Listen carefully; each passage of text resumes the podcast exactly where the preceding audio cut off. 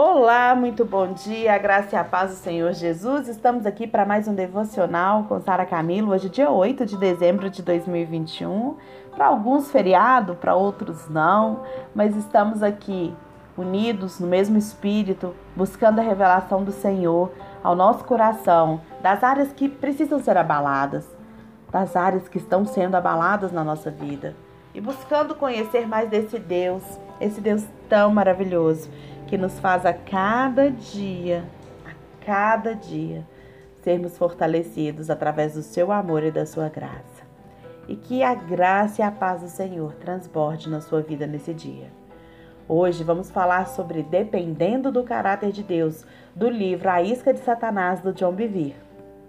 Uma forma, de, uma forma que Satanás usa, gente, para tentar tirar a confiança em Deus é distorcendo nossa percepção do seu caráter. Ele fez isso com Eva no jardim quando ele lhe perguntou: É assim que Deus disse? Não comam de toda a árvore do jardim? Gênesis 3:1. Ele distorceu o mandamento de Deus para atacar o caráter de Deus. Deus havia dito: De toda árvore do jardim comerás livremente, mas da árvore do conhecimento do bem e do mal não comerás, pois no dia em que dela comeres, certamente morrerás. Gênesis 2, 16, 17. Na realidade, a essência do que a serpente estava dizendo a Eva era: Deus está retendo tudo o que é bom para vocês. Mas a ênfase de Deus era: comerás livremente, exceto. Deus tinha dado todo o jardim, gente, para Adão e Eva. Todos os frutos eles poderiam comer, mas apenas um, exceto um, eles não poderiam. A serpente ela distorceu a forma como a mulher via Deus, dizendo: Deus realmente se importa com você, Eva? O que, o que será que ele está retendo que é bom para você? Talvez ele não a ame como você pensava não deve ser um Deus tão bom. Ela foi enganada e acreditou nas mentiras sobre o caráter de Deus. Ela sentiu desejo de pecar porque a palavra de Deus não era mais a vida dela, e sim lei. E a força do pecado é a lei, como está lá em 1 Coríntios 15, 56. O inimigo, ele atua dessa forma. Ele distorce o caráter do pai aos olhos dos filhos. Todos já tivemos autoridade sobre nós, como pais, professores, chefes de trabalho, governadores, né? Que agiam de forma egoísta e sem amor.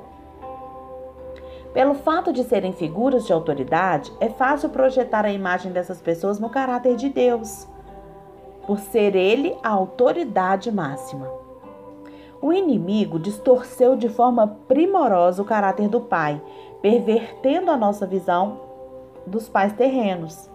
Deus diz que antes voltar os corações, antes dele voltar, os corações dos pais se converterão aos filhos. Malaquias 4:6.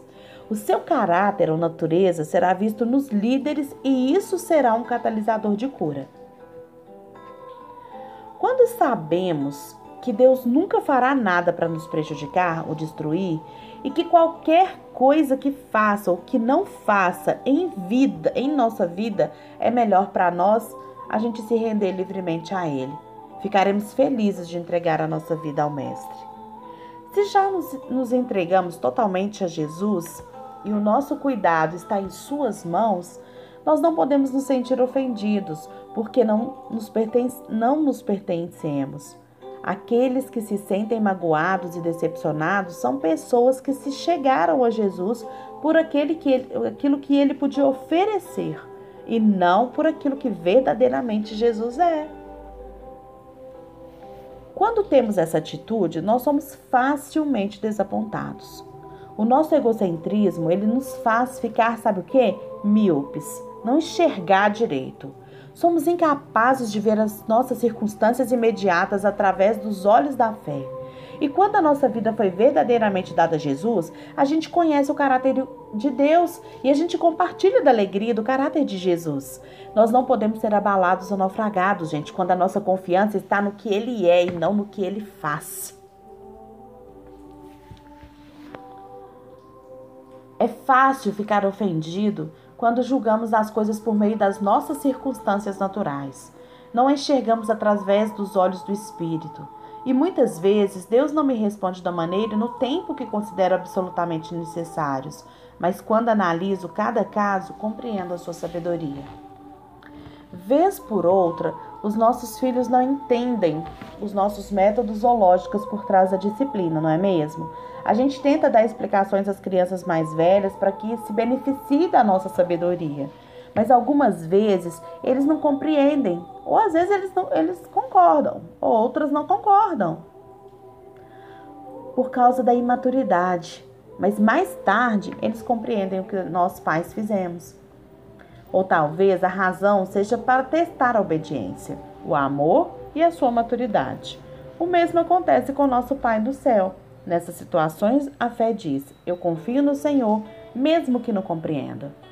Em Hebreus 11, 35 39, a gente vê o registro daqueles que nunca viram o cumprimento das promessas de Deus na sua vida, mas eles nunca desistiram.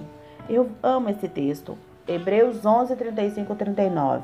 Alguns foram torturados, não aceitando seu resgate para obterem superior ressurreição. Outros, por sua vez, passaram pela prova de escárnios e açoites, sim, até de algemas e prisões.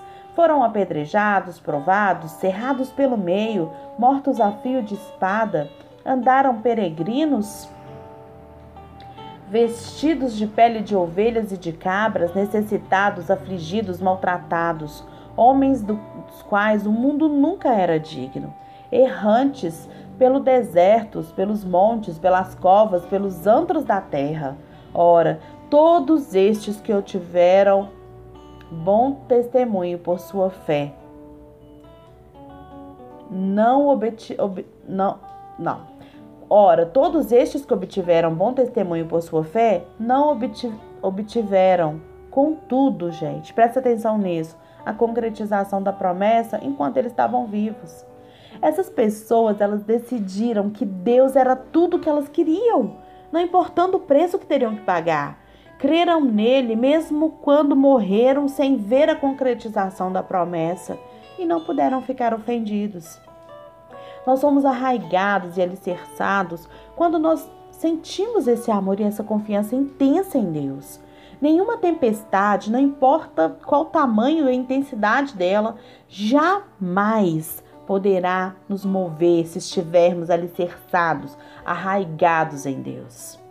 Isso não vem da nossa força de vontade ou da nossa personalidade, tem nada a ver com isso porque isso vem de Deus. É a graça que é para todos os que confiam em Deus, rejeitando a sua autoconfiança. Mas para nos entregarmos sem reserva, nós precisamos conhecer aquele que tem a vida. Então, é hora de às vezes você parar a sua vida e conhecer aquele que tem a vida, aquele que vai te sustentar e começar a avaliar, sabe? Quais são as verdadeiras motivações da sua vida? O que realmente te move? O que realmente é verdade em você? Quando a gente se conhece, quando a gente identifica aquilo que a gente está sentindo, quando a gente identifica aquilo que a gente está pensando, quando a gente identifica as nossas motivações, nós nos tornamos presas difíceis para o inimigo, porque ele não terá tanto poder de, de manipulação sobre a nossa vida. Então, nessa manhã eu te convido, para o que você está fazendo e vai pensar. Pensa sobre isso. Qual é a minha verdadeira motivação em seguir Jesus? Desfrute na presença do Senhor.